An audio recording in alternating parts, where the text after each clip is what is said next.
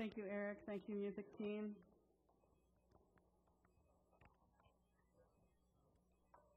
How's everybody doing today? Sweet. It's not a very lovely day outside if you think of it from a Winnie the Pooh standpoint. It's actually a very blustery, dreary day. I don't know why I had to say that, but. All right. I get to talk today about, once again, spiritual mastery. And last week we spoke about the designing of our lives through love, imagination, and wisdom. And um, Reverend Price did that, that talk. And he, I liked the quote that he did for the um, the spiritual practice. How many of you practiced the spiritual practice over the last week that he gave? You're like, oh, okay, yeah, yeah, sure we did. How many of you over the last, is this the fifth week? Over the last five weeks have practiced with any one of the powers that we've been studying? Oh, there we go. There we got some hands now. That's good. Because we're doing a lot in a very short period of time. Um, over the years, Unity Worldwide has done a yearly um, program with the powers where we would take one power each month. So asking you to do this in seven weeks, it's a little, you know, it's a little bit of a challenge, but I know that you guys are up for it. I know that everybody that's here and everybody that's watching on the live stream um, are doing so because they want to practice that spiritual mastery within themselves. And today, we get to talk about my favorite power, and that is will, order, and elimination. And most of you know that my favorite one, obviously, is elimination because I like to declutter. I like to declutter my own house. I like to declutter other people's houses. Um, I like to remove things from people's lives that no longer serve them. And as a coming minister, that will be my focus in my ministry. I want to help people to see for themselves what's in them that no longer serves them and that they can release and let go of. So that's, that's kind of my goal. I'm getting a little bit ahead of myself. So I wanted to start with will. And I think these three powers work together uh, really well, and hopefully I'll tie that together for you by the end. Will, as according to um, Reverend Sharon Connors, is the great permission giver. And I liked that definition that she gave in the book. That it is uh, being willing to be willing. That it is allowing yourself the choice to make in any circumstance. So I had the choice to listen to that still small voice within me that said, You want to become a minister? And I was like, No, I don't. And then it said, Yes, you do, really. And, and so I had to listen to that. And I had to make a choice whether I was going to listen to that uh, and make that divine choice or not. And I chose to do so. So there might be something in your lives, something that, that you have thought about, that you're not sure of what to do. In that case, what we want to do is we want to give that to God's will. Because remember, Jesus said, It's not my will, but thy will be done. And so, what we're talking about when we're talking about choosing and about the power of will is we're talking about that divine essence that turning over to God, that allowing that to happen. So it's not that you don't make a personal choice because you do. You still have to act on whatever that feeling is, whatever that um, nervousness or excitement or whatever that feeling is that you get when you make those choices. Because you, you also need to look at it from a prayer and meditation standpoint. When I have a tough choice I like to talk to my friends about it. And in the past, I have been very much swayed by, persuaded by my friends to do what they think sounds the best. And in this case, with going into ministry, I had a few people that didn't think that that was my best option and wanted and, and made sure to tell me. Um, which is okay because they're my friends and they just care about me and they want me to do good. Do well. Oh my gosh. so when I was thinking and contemplating about whether this was really the right choice for me or not, I had to go within. I had to look at what was good for me, not necessarily what was good for everyone outside of me. I had to think about it from God's perspective, and I had to let let it go in that prayer and in that meditation. And what I heard was, yes, this is yours to do.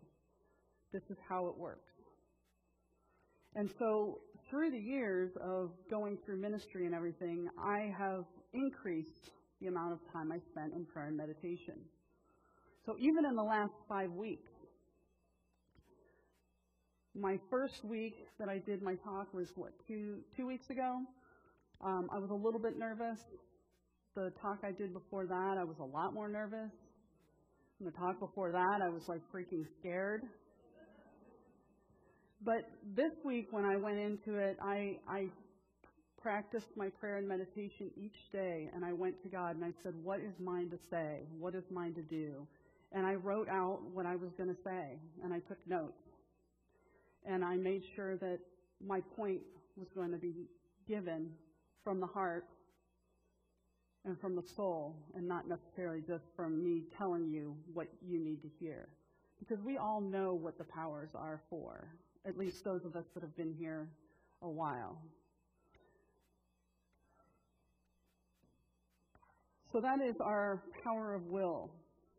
And it is a surrendering to the divine will that is not weak, but an opening up to those divine ideas, like I said. That's another quote that she gives in the book. And I really like that one. The surrendering to the divine, to open up to divine ideas. Because that gives you the freedom to make choices, but also to let it go to your higher power and understand what is really yours to do. So then there's order. And Sharon Connors has a good quote for that as well in the book. It says that order is the idea of harmonious progress. It is the innate urge to grow toward a balanced and happy life. And I think about that and, and order, and then I automatically go like this, and it's like, oh, well, it's like a scale. I never really thought about divine order as being that balance that you need in your life. You know, when we talk about things, well, it's all in divine order, it's going to happen in divine order, do we really know what that means? We're, it's like we're saying, well, you know, God will take care of it, but God does, and God will take care of it, but we also have to know that it will harmonize with whatever else is in our lives that we need to uh, work through. So personally, when I found out that, you know, Reverend Joanne was leaving, I thought, well, that's going to be really horrible. But then I thought, well, look at what happens for me. The divine order is that I get to speak a little bit more.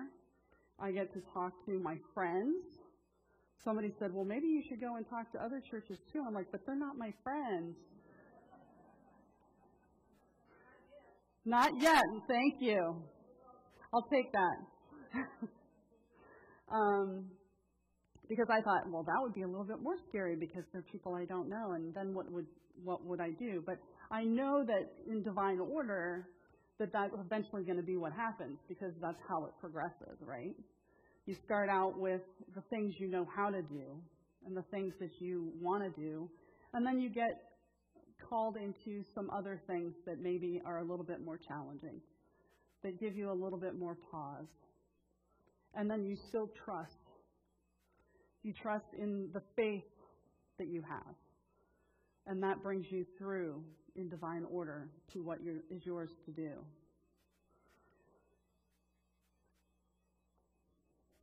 I'm just going to pause for a second. So, again, it's about that um, spiritual balance. And she talks about it um, being spiritually fit and being open to divine ideas through meditation and prayer. So I talked about that before with Will. So again, it's another tool that we can use to get us through to whatever that divine idea is, whatever that divine order is for us. And then she also talks about forgiveness.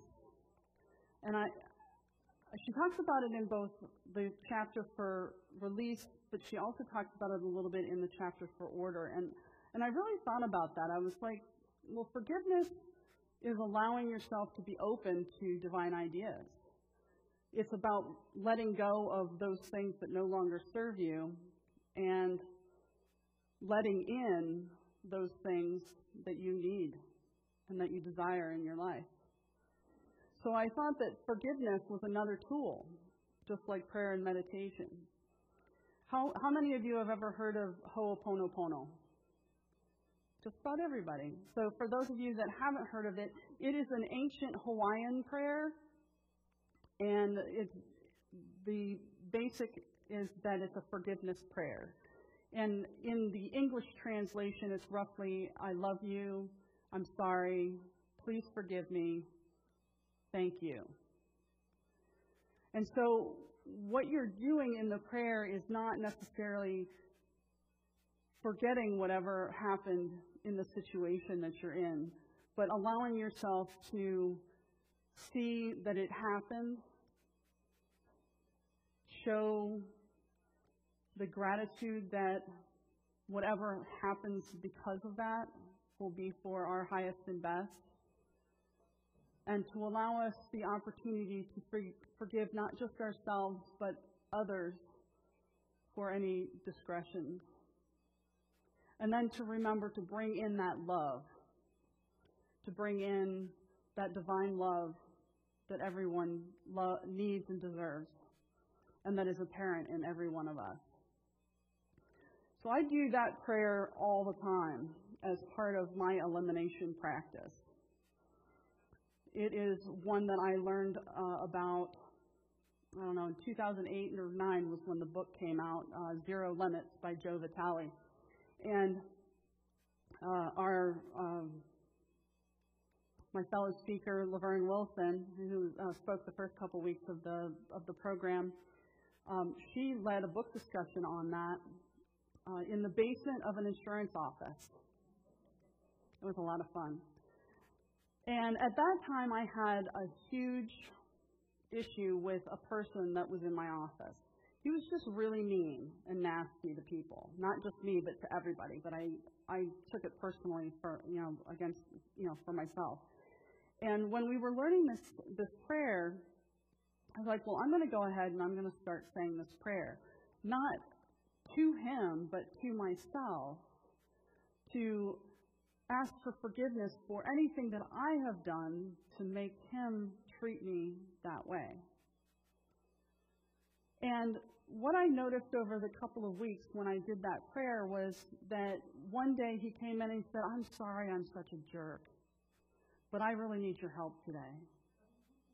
I was like, he just apologized for and, and that had never happened before. So I continued, and I continued to pray, and I, I knew, you know, that um, I was trying to be more loving and to be more compassionate and empathic because I have no idea why he's being the way he is. I mean, it could have just been his nature, or he could have been having a rough day himself. You know, he could have been getting pressure from his boss. You just, we just really don't know. So I continued that practice of Ho'oponopono.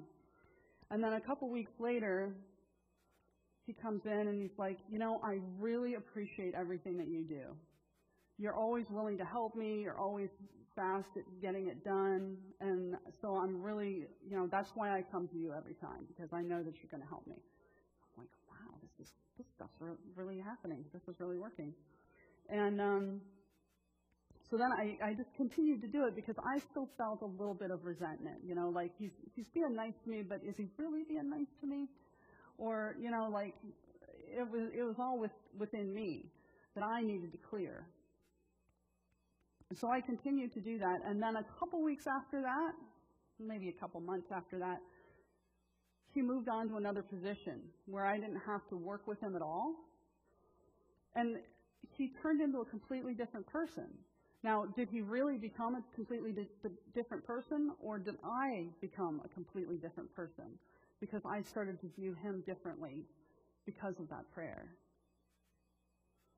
So to me, that it, it sounds like it's a miracle that it's um, something that, that just doesn't happen. So I said, well, if it's going to work in this situation, I'm going to try it in other situations as well. So I have some difficult family members. And I have one that lives in another country. Um, I don't get to see him very often.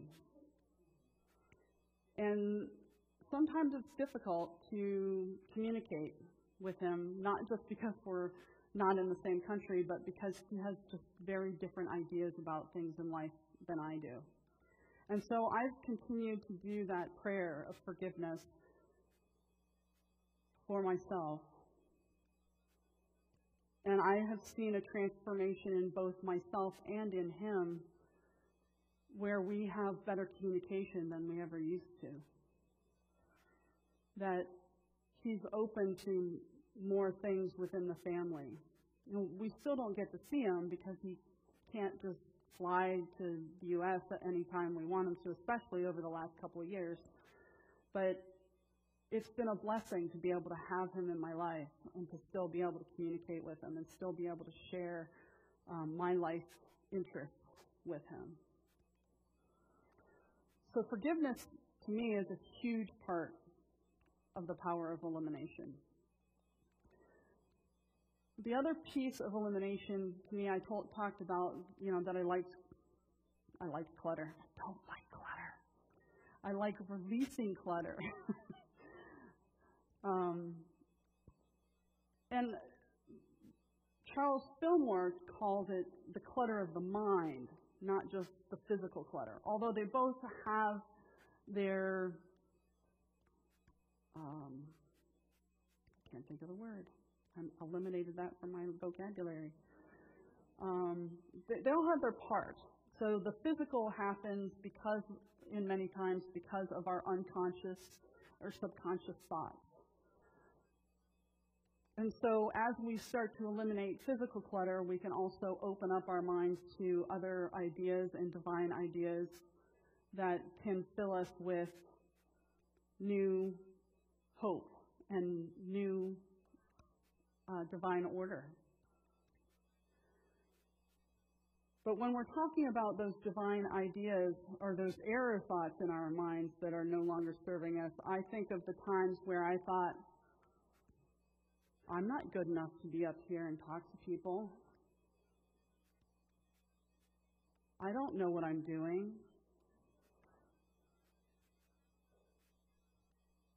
Boy, am I scared. I think of those thoughts that I've had over the last couple of years. And I do my Ho'oponopono prayers on those, those ideas. And I know that I'm getting better. Not because you guys are telling me, but you are. So don't forget to tell me after. But because I feel differently. Because I am getting to that place where I know that I'm in the right place and that I'm making the right choices and that I'm here for a reason. Now, not everybody is meant to be a minister. That's not actually true because we all minister to each other in some form. We all care about each other. We all take time to show compassion and love and empathy. We all help each other out with those choices that we need to make. we all help each other with those divine ideas to come to the right order. And we all help eliminate those things in our lives that we no longer need. So while I might be getting a paper that says I'm a minister, and then I can do all kinds of cool things like marry people and and um, well maybe I don't know. Shirley does it all the time. I don't know how she does that. I, I love um, I love that she is a, a minister as well. I've never thought about those kinds of things. All I know is that when I go out into the world as a minister, my thought is that I want to help people to see in themselves what is already there, what is already divine, what is already inherent, and what is already beautiful and perfect. And if I do that just for one person every week, and I do that for the next 20 years, I don't know what's the math, Greg. A thousand and forty people. I'll have made a difference in their lives. Thank you. He's so funny. So um, I do have one more quote that I wanted to um, say. Um, and this one I think is really important. This is on, on page 140 of the book. And it talks about the power of divine release. The power of divine release engenders renewed resilience. It cleanses the mind and heart. It shapeshifts our thinking while freeing our hearts of fears, resentments, and all manner of life depleting emotions and memories. It is as, if we wipe the hard drive of our mind clean of junk files. And gradually, our consciousness can be returned to its clear, pristine state. And I think all three of those powers together are what we use to edit ourselves, to move us through all of those other powers. Without making a choice, without listening to that still small voice, we're stuck. Without letting go of the things that no longer serve us, we get stuck. And when we're not open to those divine ideas to make those divine right choices, we stay stuck. So the song that Eric sang was talking about I feel the call for something more. I feel the call of something that I've never felt before. And that to me is what using these three powers will do. It helps you edit your life to open up to something that you've never understood before or never known before. And it allows you to work with a clean slate and then to write your own story from here on out. So, with that comes practice, right? Our spiritual practice. our spiritual practice? Maybe I forgot to put it on the slide. I'll just start. Okay, so start your days this week by seeking God's will.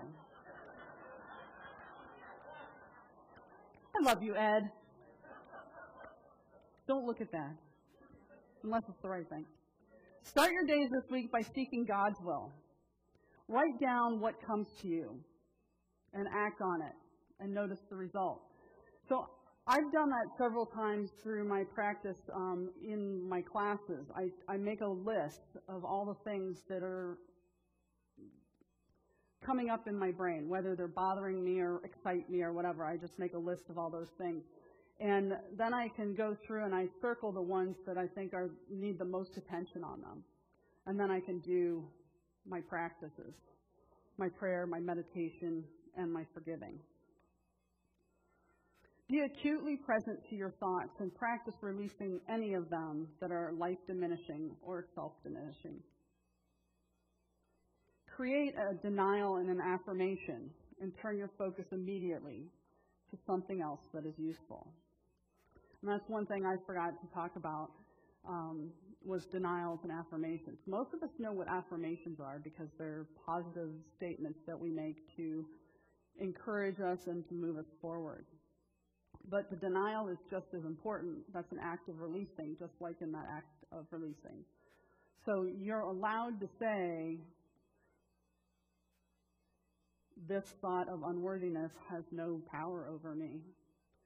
I am a child of God, and I have something to say. So that's a denial and an affirmation in 30 seconds. If you have any other questions about denials, you can ask me after the service. But I think um, I think we should move on to the next portion of our day. So thank you all.